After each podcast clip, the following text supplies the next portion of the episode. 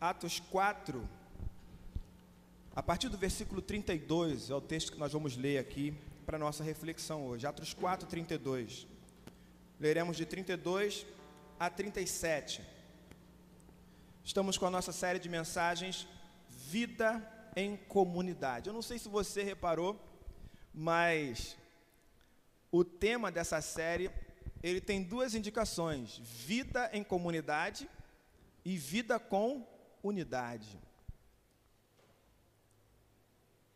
Atos 4, de 32 a 37, diz assim: Todos os que creram pensavam e sentiam do mesmo modo. Ninguém dizia que as coisas que possuía eram somente suas, mas todos repartiam uns com os outros tudo o que tinham. Com grande poder, os apóstolos davam testemunho da ressurreição do Senhor Jesus e Deus derramava muitas bênçãos sobre todos. Não havia entre eles nenhum necessitado, pois todos que tinham terras ou casas as vendiam, traziam o dinheiro e o entregavam aos apóstolos, e cada pessoa recebia uma parte de acordo com a sua necessidade. Foi assim que José vendeu um terreno dele e entregou o dinheiro aos apóstolos. José era levita e havia nascido na ilha de Chipre. Os apóstolos o chamavam de Barnabé, que quer dizer aquele que dá ânimo. Semana passada eu disse a você que você foi escolhido por Jesus. Ele te escolheu. E Jesus disse que quem estiver unido com Ele vai dar muito fruto, porque sem Ele, nada nós podemos fazer. Jesus escolheu os seus discípulos e estava dizendo que a prerrogativa da escolha foi dele. Ele não escolheu você porque você é uma pessoa bonita, preparada, capacitada, nada disso. Ele escolheu você pelos critérios dele. Foi tudo iniciativa dele. E lá, no primeiro século, ele fez isso depois de passar uma noite em oração, meditando, refletindo, até que o chamado fosse efetivado. Entende isso? E aí eu disse para você que por mais que Jesus fosse o Filho de Deus, e é, e ele diz isso, eu sou um com o Pai, ele não podia fazer a sua obra sozinho. Eu usei a metáfora de uma árvore para você poder entender que a árvore não se reproduz sem ramos, sem folhas, sem flores. E se isso acontecer, o processo vai ser mais lento e mais difícil. E Jesus não tinha muito tempo. Nós também não temos muito tempo. Você acabou de cantar uma música que diz isso. Maranata, hora vem, Senhor Jesus. Sabemos que os dias são, são maus, que já estamos nos últimos dias. Temos que acreditar no que a palavra de Deus diz. Temos que remir o nosso tempo. Não há tempo para perder. Nós não temos mais tempo para você ficar esperando sentir alguma coisa no seu coração, ou um anjo bater na sua porta, para que a sua vida dê uma guinada. Você não sabe quando o seu momento aqui ele vai terminar. O momento é hoje, o momento é agora. Você foi escolhido para ser parceiro de Deus, parceiro de Jesus no processo de reprodução.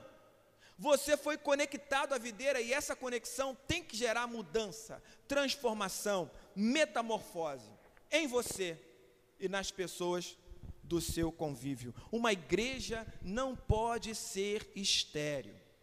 Eu disse a você que ou a gente contribui para a vida, ou a gente vai acabar gerando morte. Você precisa se movimentar. Viver é se movimentar. Só há rigidez na morte, não há rigidez na vida. Viver é ser flexível. Entende? E muitas pessoas começam a morrer quando perdem o sentido da sua existência quando esquecem para que foram criadas. Você foi criado para manifestar a glória de Deus onde quer que você esteja. Isso é central. As demais coisas da sua vida todas são periféricas. Todas devem acontecer a partir desse centro, que é revelar, mostrar, se relacionar com o próprio Deus. Essa é a razão da sua vida. Mas nós nos acostumamos a juntar tesouros aqui. O nosso pensamento não está no alto. Nós não buscamos tanto as coisas do alto, nós buscamos coisas para melhorar a nossa vidinha aqui. A gente pensa em ficar. E a gente quer que a nossa vida aqui seja a melhor possível. Não tem problema em a sua vida aqui ser, ser o melhor possível. Mas você não vai conseguir acrescentar um dia sequer à sua vida. Um dia sequer. A igreja precisa crescer.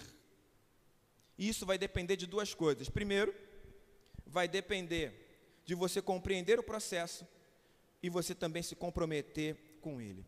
E aí, semana passada, eu usei dois exemplos aqui, no né? exemplo de duas operações matemáticas, a adição e a multiplicação. E eu disse para você que a adição também gera crescimento.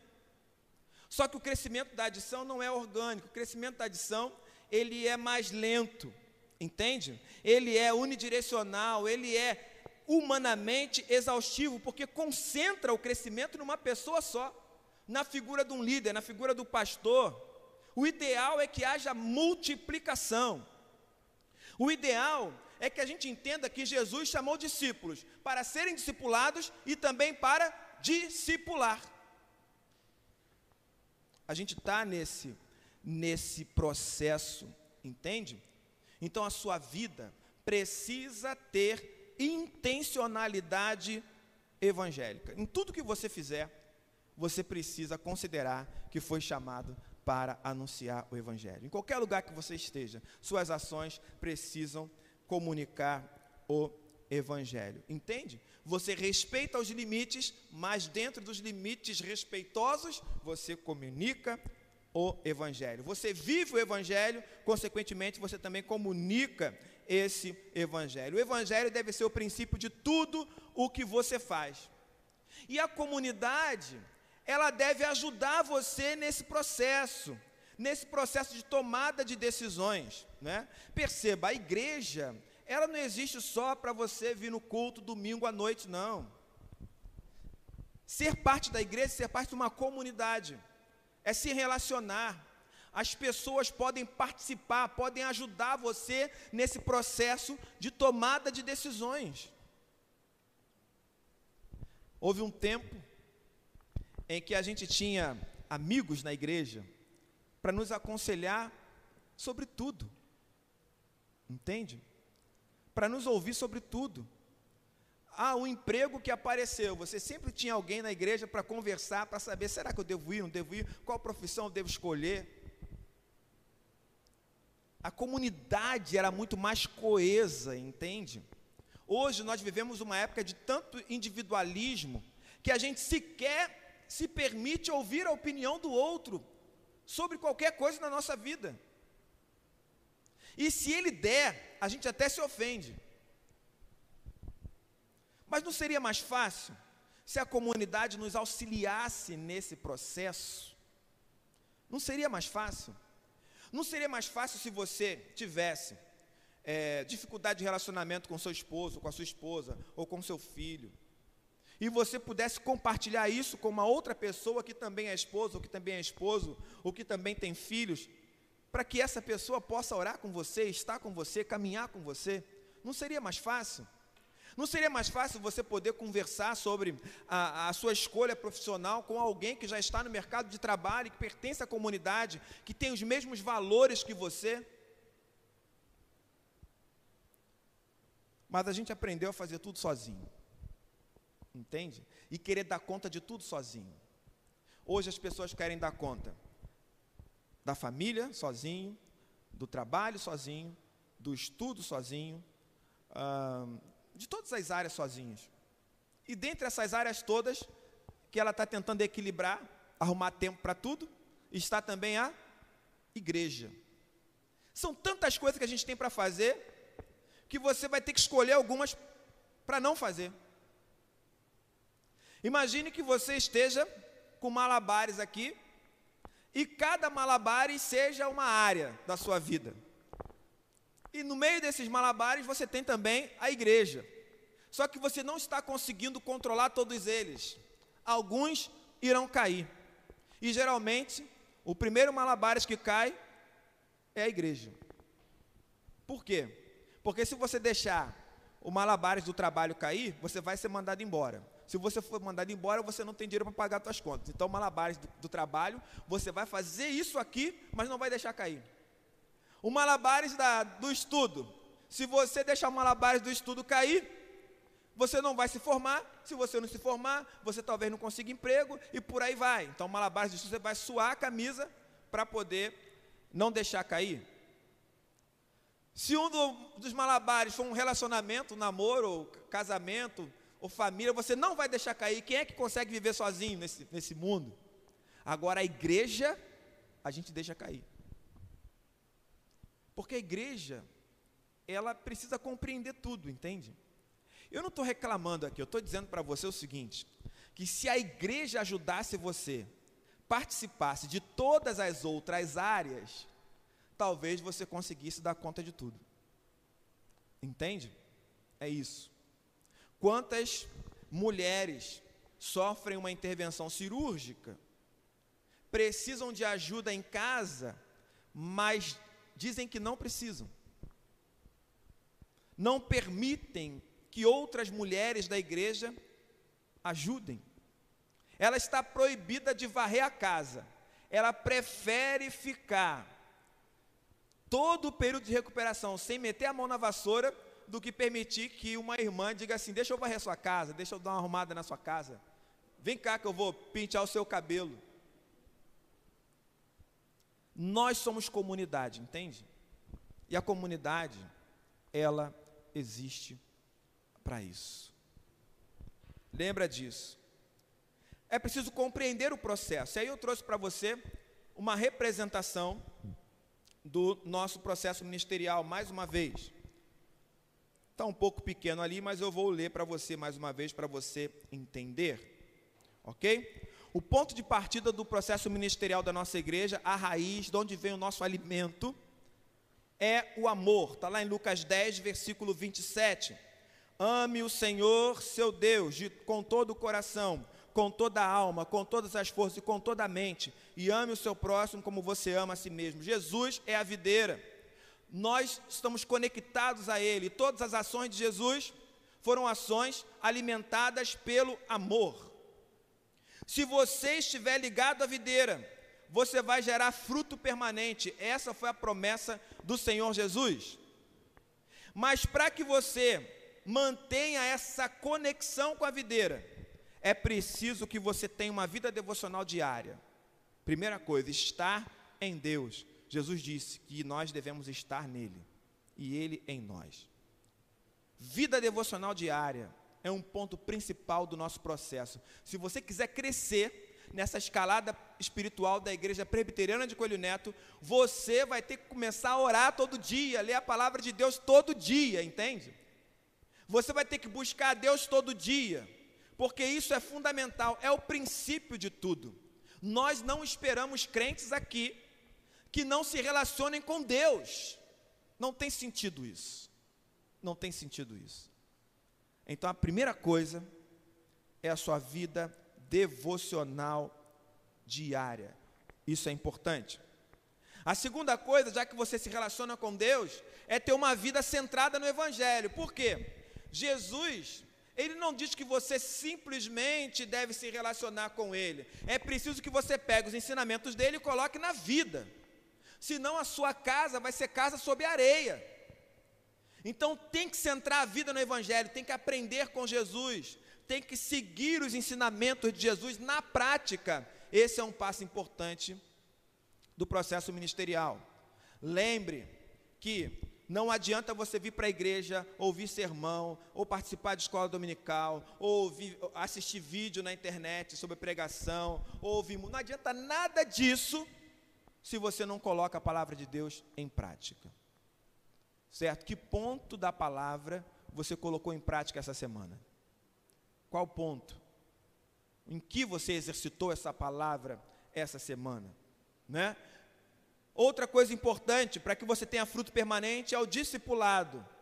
E aí tem ser mentoriado e também vai chegar um momento que você vai ter que mentorear, você vai ter que discipular. Nós fomos chamados para ser e para fazer discípulos. Entende? Não só para ser, mas para fazer. E aí a gente estava aqui reformulando o processo de discipulado da igreja, o que aconteceu? Veio a pandemia, deu uma rasteira em todo mundo, e nós travamos esse processo. Mas o processo já foi reestruturado. Entende? Reestruturado. O que significa ser discípulo? Significa ter alguém que vai acompanhar você ao longo da sua vida. Alguém que vai compartilhar o evangelho com você, que vai participar da sua vida e também você vai participar da vida dessa pessoa. Alguém que vai é, é, ser seu companheiro na espiritualidade, no seu crescimento, entende? O objetivo nosso aqui na igreja é ter uma grande rede de pessoas que discipulem e que sejam discípulas. Né? O primeiro passo que pode acontecer é você se dispor a estar aqui. Não é? A pandemia basicamente está indo embora e os horários de atendimento na igreja vão recomeçar. E você pode fazer isso. Não é? Você pode entrar nesse processo também, né, para que a sua vida seja ajustada ao Evangelho. Está lá em João 13, 20, ok? Ótimo. Você se relaciona com Deus, você está centrando a sua vida no Evangelho, você está num processo de discipulado.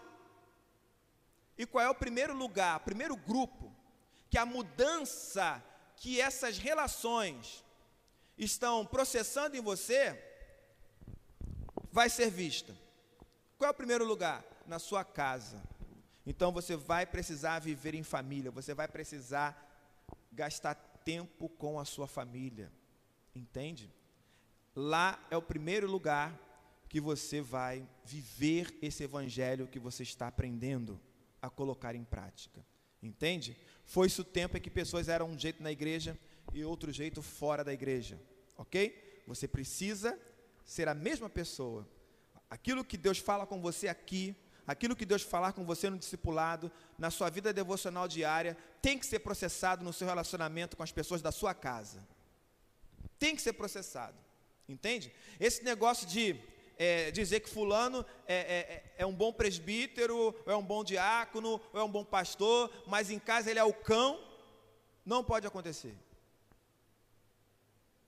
Viver em família, ok? Vai ter momento que talvez você tenha até que abrir mão de uma programação. Eu não estou falando abrir mão de Jesus, abrir mão de uma programação para estar com a sua família. Entende? Porque é importante você estar com, com a sua família. Né? Até o pastor. O pastor tem família, gente. Sabia disso? O pastor tem família. Né? É, pastor tem filho, esse aqui tem, tem neto também, e tem, tem que estar com a família. É importante esse, esse momento. É importante para você também. Ok? Mas não é só na família, porque você poderia pensar assim: ah, então, pastor, se eu vou me relacionar com a família, ok, estou lá, estou vivendo o evangelho na minha casa. Não, tem que ter também comunhão, ok? Tem que adorar a Deus e compartilhar a sua vida com os irmãos da comunidade. Aqui, ó, a comunidade nos ajusta, entende? É importante que você esteja junto aqui. Ou seja, o que você tem aprendido com Deus, que você vai aprender no discipulado, vai ser processado na sua casa e vai ser processado aqui também, na comunidade e a partir da comunidade. Porque ninguém pode viver para si. E além disso, o serviço. Ou seja, de que adianta a gente dizer que foi chamado para pregar o evangelho, não é?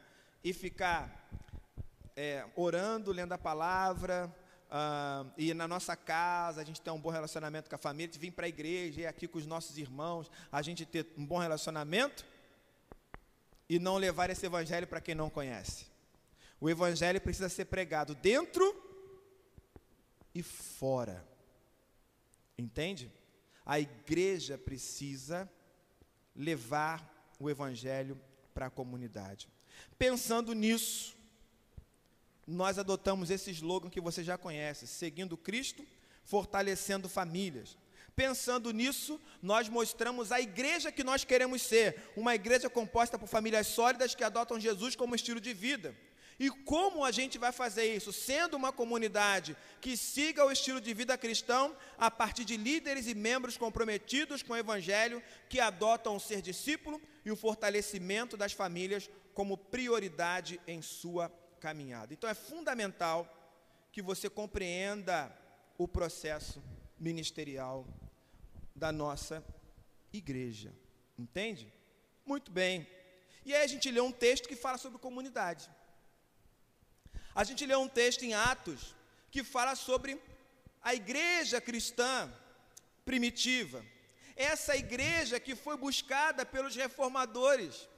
Essa igreja que muitas vezes nós encaramos como sendo a igreja modelo.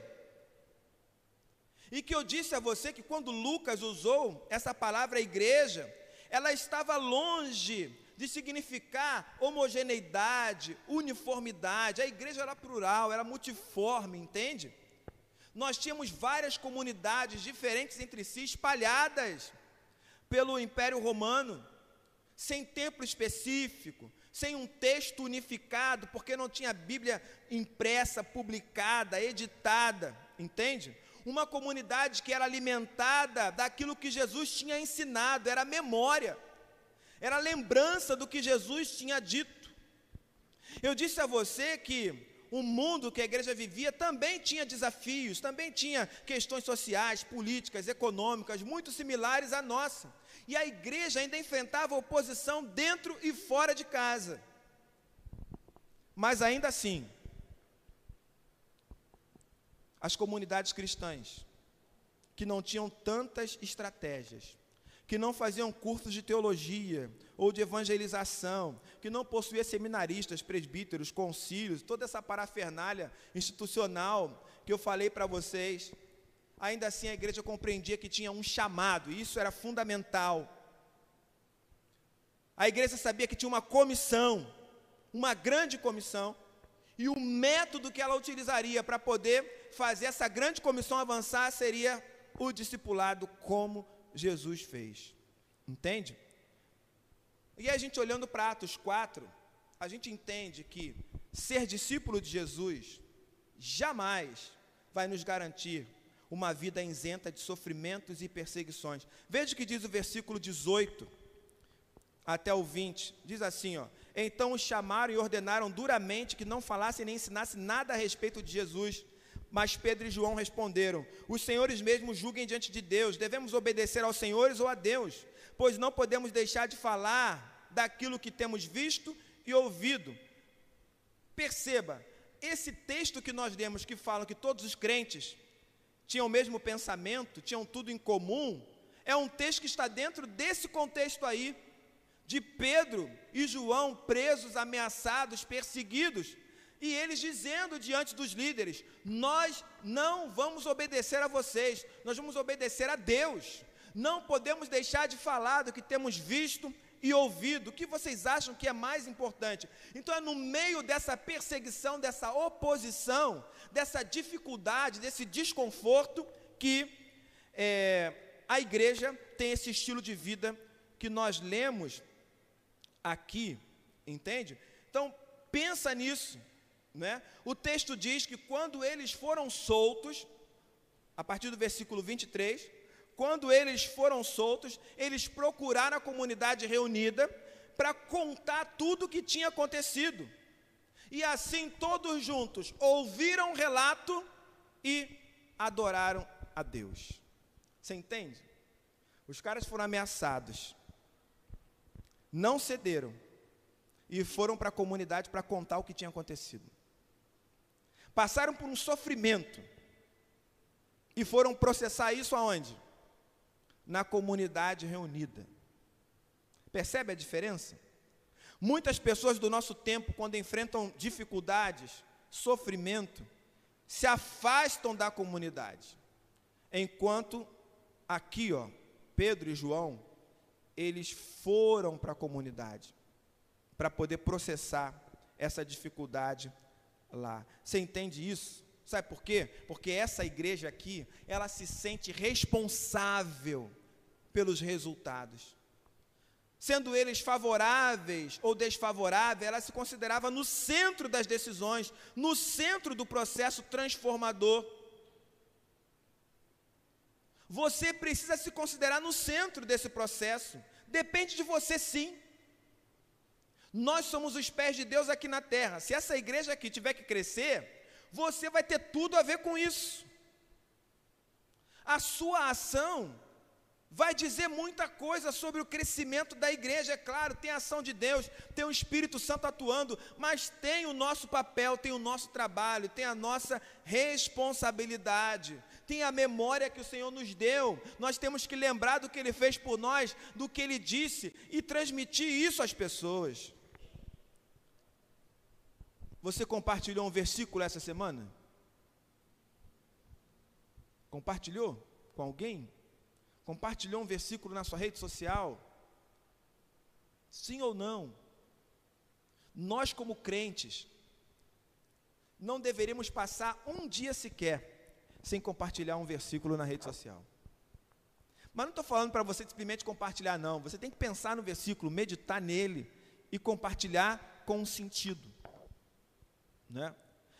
Eu quero que você se lembre de que nos anos 80, para você compartilhar um versículo com a sua rede social, você tinha que procurar um folheto em algum lugar, comprar o folheto e depois ter um jeito de encontrar com essas pessoas para poder distribuir aquele versículo para as pessoas. Quanto tempo levava isso? Quantas pessoas você poderia alcançar durante a semana? Cara, dependendo da quantidade de pessoas que você tem nos seus contatos do telefone, em 10 segundos, você compartilhou a palavra de Deus com todas essas pessoas. Todas elas. Entende? Geralmente, a gente recebe, eu recebo, né? Não sei se você recebe, mas todo dia tem aquele, aquele ou um vídeo ou uma imagem que em cima vem a seguinte legenda: encaminhada. Ou quando é muito encaminhada, vem assim: encaminhada com frequência. Percebe? Eu nunca recebi um versículo bíblico com a seguinte legenda: encaminhado com frequência. Não é estranho isso? Para minha rede social, acho que quase 100% são pessoas da igreja, esse é o meu, meu relacionamento. Acho que uns 80%. Eu não recebo, eu não vejo. Agora, eu recebo o vídeo do Bolsonaro, eu recebo o vídeo explicando como é que tem que usar máscara, eu recebo vídeo, sei lá, é, criticando a pandemia, reportagem de jornal, ah, eu recebo vídeo que eu não tenho nem coragem de abrir, e, e por aí vai. Eu recebo florzinha, que eu fico tentando encontrar o sentido da flor, né, mas... Agora, versículo, palavra, Cara, não é possível que hoje a gente tenha tanta facilidade para fazer isso e a gente não faça. Por quê? Porque na realidade, talvez não seja algo central para nós. Você que é adolescente, você que é jovem, você que crê em Jesus como seu Salvador, que entende que Ele chamou você, como é que você pode não falar dele? Eu estava, há uns anos atrás, assistindo uma palestra na na UFRJ, participando de um grupo, né? E aí, no grupão de pesquisadores, tinha é, um rapaz que estava com uma tatuagem bem grande aqui, escrito Jesus, bem grande. Ele estava sentado no meio do povo lá, e aí o palestrante, é, que estava dando uma palestra sobre arqueologia bíblica e tal, falando, no momento ele falou assim, olha, é, se as coisas que dizem sobre Jesus realmente tiverem acontecido, eu tenho que fazer igual esse cara aí, ó. É? Ou seja, falando sobre paixão, não é? Cara, isso foi numa palestra acadêmica. E aí? A gente diz que tudo aquilo aconteceu, mas e a nossa paixão? Pastor, você me deu a dica agora, falar com meu pai, com a minha mãe, vou tatuar. Estava querendo fazer uma tatuagem, você liberou agora. Não é disso que eu estou falando, falando de paixão, entende? De, de você querer compartilhar essa palavra, porque ela é importante para você. Você tem algo a dizer. Percebe? Então eles vão processar na comunidade. E aí, o que é que a comunidade faz? A comunidade, ela decide orar. A comunidade ouve a dificuldade e ela decide falar com Deus. E a comunidade pede.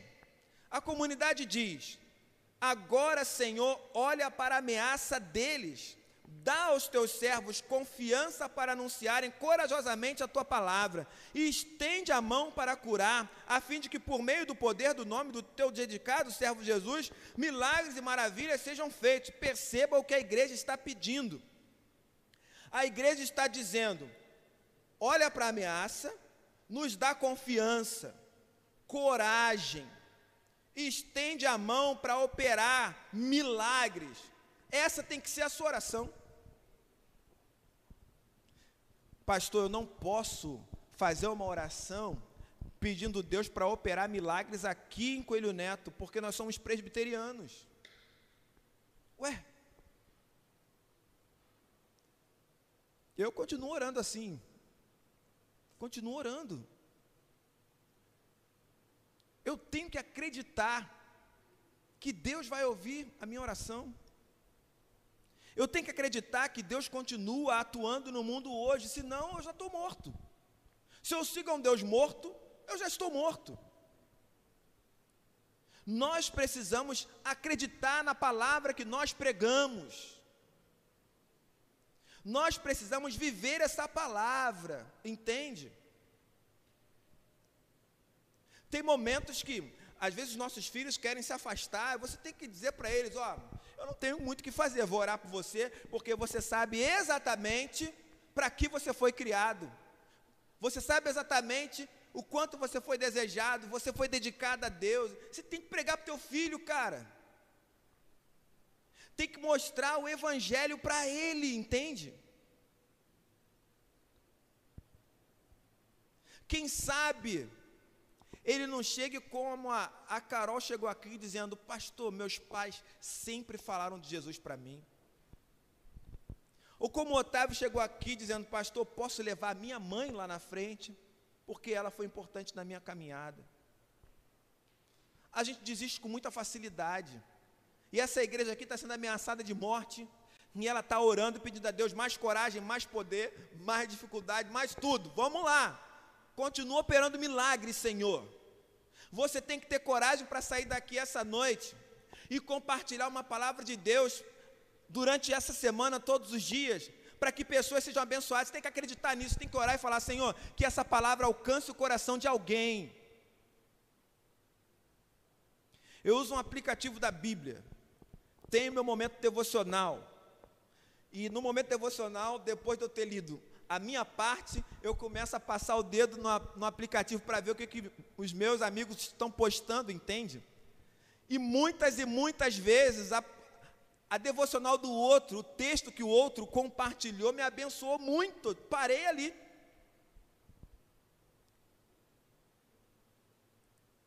Quem usa o aplicativo e o verso aqui? Alguém usa? Já mandei o link para você baixar, ok? Vamos lá. O aplicativo e o Verson está comemorando é, esse mês a quantidade de downloads do aplicativo, a quantidade de vezes que ele foi baixado. Alguém tem ideia de quanto? Ao número que eles estão chegando? Hã? Quanto? Um milhão. Essa é a sua ideia? Hã? Sem o quê? Milhões? Essa é a sua ideia? Meio bilhão. Meio bilhão de pessoas no mundo inteiro baixaram e usam o aplicativo da Bíblia. 500 milhões de pessoas. Entende?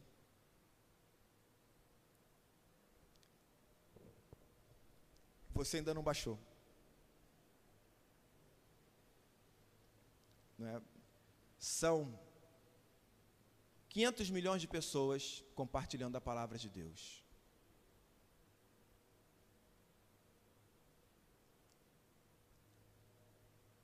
E nós?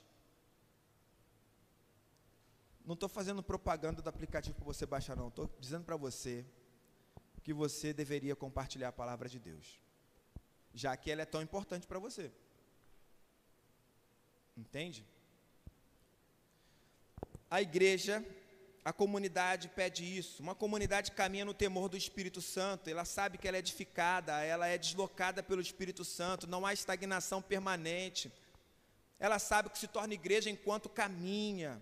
Não é? O temor que ela tem a Deus não permite que ela fique estagnada, parada, encerando o banco, fechada nas quatro paredes. Não permite isso, não permite a estagnação, a morte, a esterilidade, a improdutividade. Ela teme a Deus, ela vê a ação do Espírito Santo. A motivação vem do próprio Jesus, vem da orientação que o Espírito Santo dá. Percebe? Porque o Evangelho é uma mensagem, mas também uma pessoa. É o próprio Jesus que tem que ser experimentado todo dia, no temor do Espírito Santo. O versículo 31 diz que quando a igreja acabou de orar, o lugar que estava tremeu.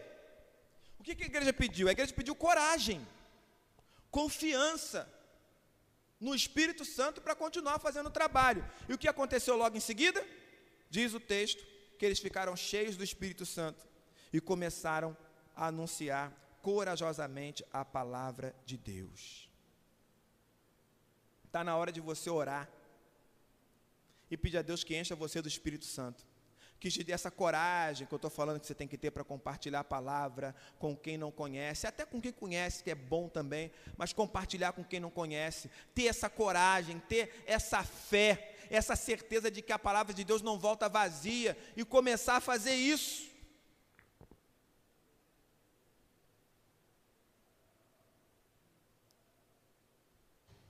Como a gente queria ser usado por Deus nos anos 80.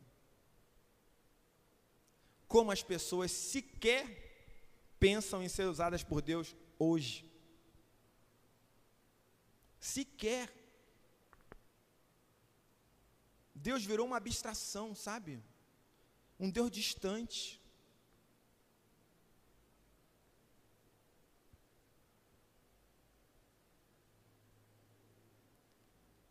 O que se espera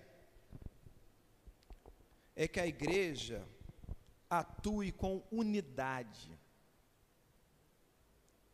Unidade. Versículo 32 diz: Todos os que creram pensavam e sentiam do mesmo modo. Ninguém dizia que as coisas que possuía eram somente suas, mas todos repartiam uns, aos, uns com os outros tudo o que tinham. Então a igreja se movimentava em bloco. Em bloco. A igreja se movimentava em bloco. Uma das coisas que eu aprendi em artes marciais, mão fechada. Chegava para a pessoa e falava assim: abre a minha mão. Abra minha mão. E aí, a maioria das vezes, né, as pessoas mais inexperientes tentavam abrir a mão toda de uma vez. É mais fácil ou é mais difícil? O que, que vocês acham? Se eu tiver com a mão assim, punho cerrado, é mais fácil abrir se você meter a mão nela pelo meio e, e, e abrir ela toda? Ou é mais difícil? E aí? Difícil ou fácil? Difícil, ainda tem esse dedo aqui se errando ainda para não abrir. Ó. Qual o meio mais fácil de abrir isso aqui? Hã? Dedo por dedo, né? Dedo por dedo. Talvez, se você quebrar o dedinho, a mão toda já abre de uma vez. Dedo por dedo. O que, que eu estou querendo dizer para você? Se a igreja se movimentar dedo por dedo, ela vai estar fragilizada. A igreja primitiva, ela se movimentava em bloco. O texto diz: todos. Todos. Todos pensavam e sentiam do mesmo modo. Todos eram donos de tudo. Era em bloco que a igreja se movimentava. Entende? Nós precisamos aprender a nos movimentar em bloco. O Maurício sozinho, ele é mais frágil, mas se eu tiver com ele, ele vai ser mais forte. Se ele estiver comigo, eu serei mais forte. Se o Neusei se juntar a nós, seremos mais fortes ainda. Como disse o sábio em Eclesiastes, o cordão de três dobras não arrebenta com facilidade. Como a gente ainda pode acreditar que deve ser uma dobra só?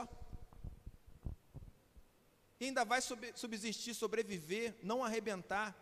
Nós temos que nos movimentar em blocos, somos comunidade, temos unidade. Esse é o exemplo da igreja. Era uma igreja que atuava no poder do Espírito Santo, diz o texto, com grande poder os apóstolos davam testemunho da ressurreição do Senhor Jesus e Deus derramava muitas bênçãos sobre todos. Ela se movimenta com coragem, com espiritualidade. É uma igreja que atua em favor da comunidade. Ela enxerga o próximo, não enxerga só a si mesma. Não há necessitado na igreja, porque a igreja se movimenta em bloco, ela se movimenta na ação do Espírito Santo e ela acaba enxergando o próximo, porque quem ama a Deus ama o próximo. Então você vai tentar suprir as necessidades do próximo. Diz o texto que quem tinha bens vendia os seus bens, trazia o dinheiro, entregava aos apóstolos e distribuía conforme a necessidade de cada um. A necessidade, entende? Era a necessidade que movimentava essa, essa igreja como uma comunidade, enxergando o próximo. Você tem enxergado as pessoas ao seu redor? Você tem enxergado as pessoas no seu trabalho, na sua faculdade, na condução que você pega todo dia? Você tem enxergado as pessoas?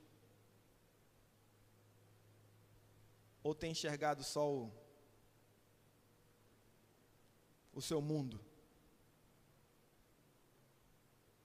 Você tem visto as pessoas? Olhar as pessoas deveria ser como um dom para nós. Um dom.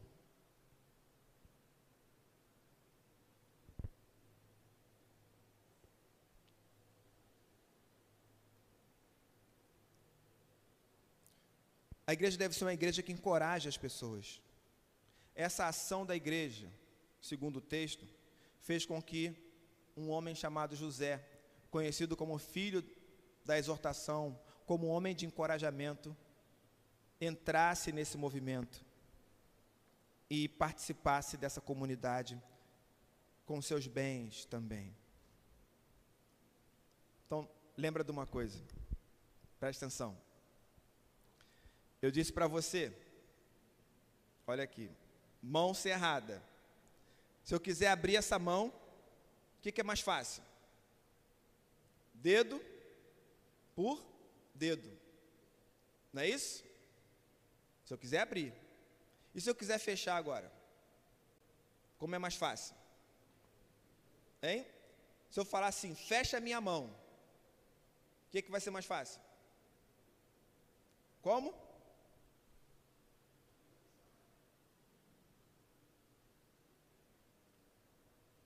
Dedo por dedo. Dedo por dedo para abrir, dedo por dedo para fechar. Entende? Ou seja, ao mesmo tempo que a igreja se movimenta em bloco, é a individualidade que fortalece esse bloco. Entende? Significa dizer que é o que Deus está processando em você que vai ser processado na comunidade. Entende? A gente aprendeu muitas palavras que nos escondem no meio da multidão. A igreja é fria. Olha o bloco. É a igreja que é fria? Para uma igreja se tornar fria, o que, é que tem que acontecer? Vamos lá. A igreja é a mão aberta. Se eu quiser que toda a mão fique fria, eu tenho que fazer o quê? Começar a esfriar o quê? Dedo por dedo. Não é a igreja que é fria. As pessoas que constituem a igreja que são frias. Ah, essa igreja não ora. Não é a igreja que não ora. As pessoas que formam a igreja não oram. Ah, essa igreja não vê milagres. Não é a igreja que não vê milagres. As pessoas que frequentam a igreja que não veem. Entende? Porque a igreja ela é constituída por individualidades. Percebe? Então, assim, se a gente tiver dificuldade de coração, é porque você não está orando. Se a igreja não estiver crescendo por causa da evangelização, é você que não está evangelizando. A responsabilidade é sua, é minha. Entende? É preciso que a gente compreenda isso, porque para mudar uma coletividade, é preciso uma atuação na individualidade. E aí uma, uma visão muito singular que eu tenho é, enquanto professor, né? É, às vezes eu penso em mudar a história de famílias. Mas você mudar a família como um todo é um bloco. E isso vai ser muito difícil. Mas se você começar mudando uma pessoa da família, pode ser que pessoa por pessoa esse bloco comece a ruir ou se movimentar. Entende? Você é que precisa ser a referência na sua casa. Quando eu digo para um aluno meu assim, olha, ainda que você esteja num lugar desfavorável, ainda que você é, não seja estimulado pelos seus pais, pelos seus avós, pelo seu irmão, você tem que acreditar que você pode furar o sistema. Você tem que acreditar que você pode construir uma, uma nova referência para, para as suas gerações futuras. Você tem que acreditar nisso. Eu digo para eles que para muitas pessoas as portas não se abrem. Muitos vão ter que colocar o pé na porta, entende? Então, cara, você que tem que começar o, a revolução, o processo. É você que tem que começar essa revolução espiritual na sua casa. Você entende? Né? Eu disse para vocês várias vezes aqui, eu fui a primeira pessoa da história da minha família a ser alcançado pelo Evangelho. Entende? E aí você olha para minha família hoje, eu não estou dizendo que é responsabilidade minha. Eu estou dizendo para você que eu tenho muitos tios, tias que são é, crentes. Na família do meu pai, 100% era envolvido com, com candoblecismo, umbanda, é todo mundo crente. Entende?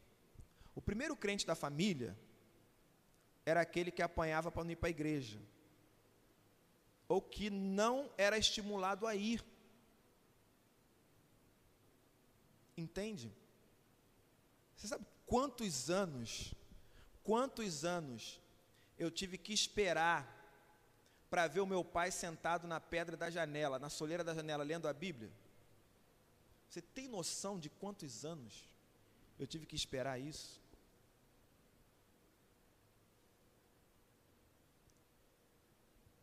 Você tem noção da incerteza? Será que o meu irmão vai ser crente? Não vai? Você tem noção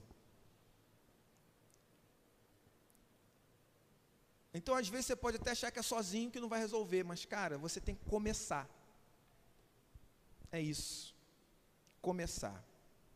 Pastor, ninguém na minha família tem formação. Começa com você.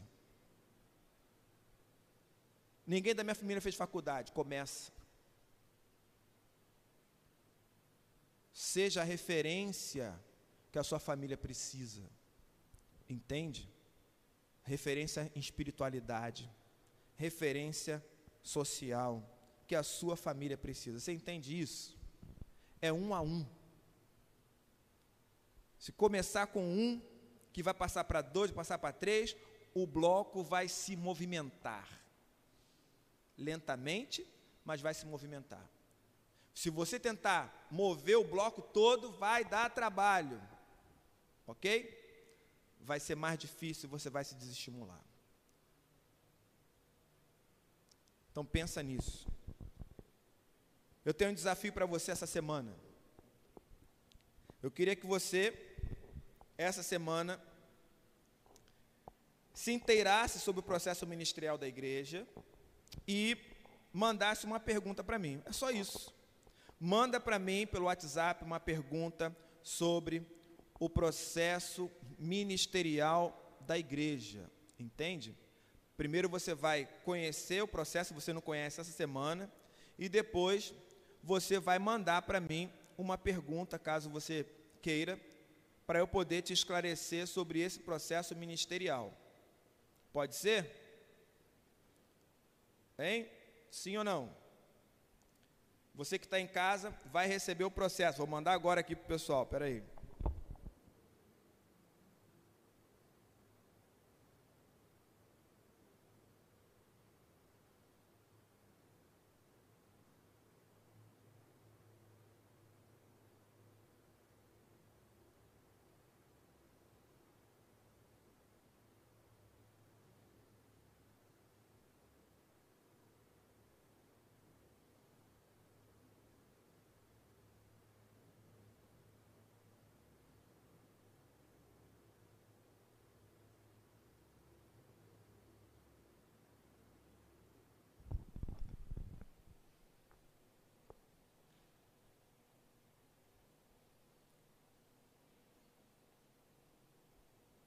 Acabei de botar no grupo da igreja para você poder conhecer. Vou mandar para a lista também.